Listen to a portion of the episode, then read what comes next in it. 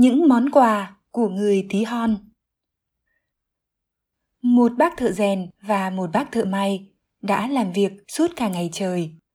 Tối đến, cả hai bèn cùng nhau tàn bộ. Trăng lên cao khi họ xài bước trên một con đường vắng vẻ. Bỗng, họ nghe tiếng nhạc từ xa vọng lại.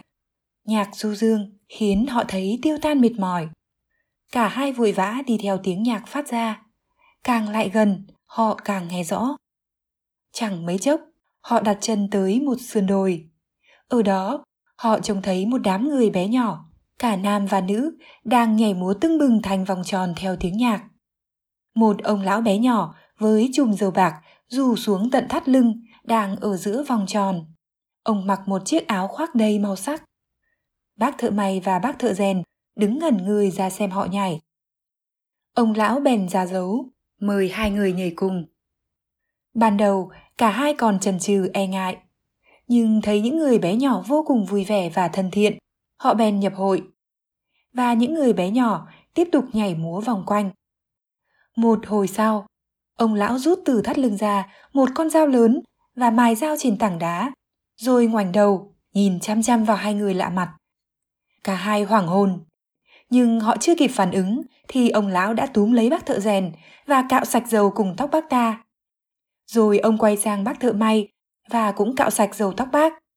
Làm xong, ông vỗ vai họ, tỏ ý hài lòng. Rồi ông chỉ tay vào đống than bên lề đường, ra dấu cho họ nhét than vào túi áo. Cả hai nghe theo, dù chẳng hiểu họ có thể làm gì với những cái túi nhét đầy than.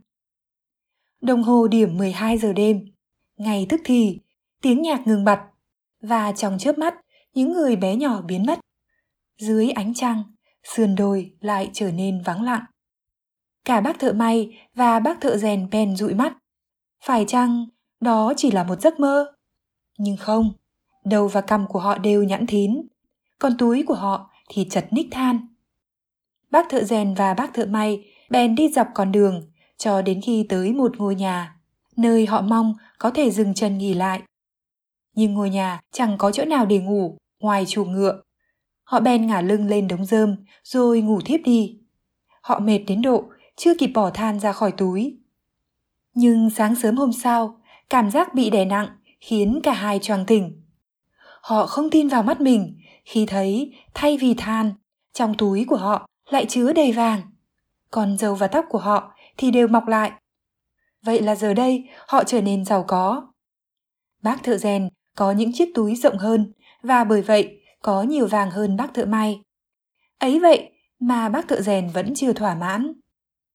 Bạn của tôi ơi, bác ta nói, giá như chúng ta biết trước than sẽ hóa vàng, tôi đã lấy nhiều than hơn rồi.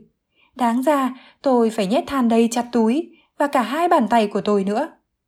Tối nay chúng ta hãy cùng nhau quay lại đó. Chắc chắn ông lão bé nhỏ sẽ cho chúng ta thêm vàng. Tôi không đi đâu, bác thợ may đáp lời. Tôi mãn nguyện rồi. Ông lão bé nhỏ đã cho tôi nhiều vàng hơn mong đợi. Thay vì lấy thêm, tôi sẽ dùng số vàng mình có được một cách hữu ích nhất. Vậy tôi sẽ đi một mình, bác thợ rèn bèn nói. Bác ta nhờ bác thợ may nới rộng túi của mình và còn sắm thêm hai chiếc túi lớn. Rồi bác ta quay lại sườn đồi. Bác thợ rèn tìm thấy những người bé nhỏ đã nhảy múa và ca hát đêm hôm trước. Một lần nữa, họ chào đón bác nhập hội nhảy cùng. Ông lão bé nhỏ lại cạo dầu tóc bác tài nhẵn thín và ra dấu cho bác lấy than. Bác thợ rèn bèn nhét than đầy túi áo và cả hai chiếc túi mới mua. Rồi bác ta kéo lê những chiếc túi ra về. Tối đó, bác thợ rèn được ngủ trên giường nhưng lại không cởi bỏ bộ đồ của mình. Sức nặng của vàng sẽ đánh thức ta dậy. Bác ta tự nhủ. Rồi ta sẽ tha hồ mà đếm vàng. Sáng sớm hôm sau, bác thợ rèn tỉnh giấc, thọc tay vào túi áo. Nhưng trời ơi đất hỡi, chỉ toàn là than. Bác lôi ra hết nắm này đến nắm khác, nhưng chẳng hề có chút vàng nào. Cả trong hai chiếc túi mà bác mang theo cũng chỉ toàn là than. Ít ra ta vẫn còn số vàng từ đêm hôm trước. Bác ta tự nhủ, vậy là cũng được rồi. Nói đoạn, bác ta bèn đi kiểm tra. Nhưng chao ôi, toàn bộ số vàng hôm qua giờ đã hóa thành than. Bác thợ rèn đưa tay ôm đầu. Cả đầu và cằm bác ta đều nhẵn thín. Ôi trời đất ơi! Bác ta kêu lên. Quả là tham thì thâm, Ta đã bị trừng phạt bởi tính tham lam của mình. Ta muốn có nhiều hơn nữa, nhưng rốt cuộc lại đánh mất những gì mình từng có.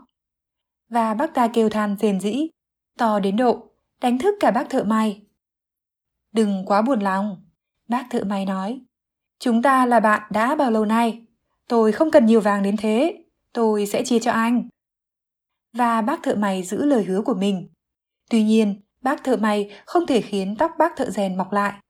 Vậy là cho đến cuối đời, bác thợ rèn phải đội mũ để che đi cái đầu chọc của mình.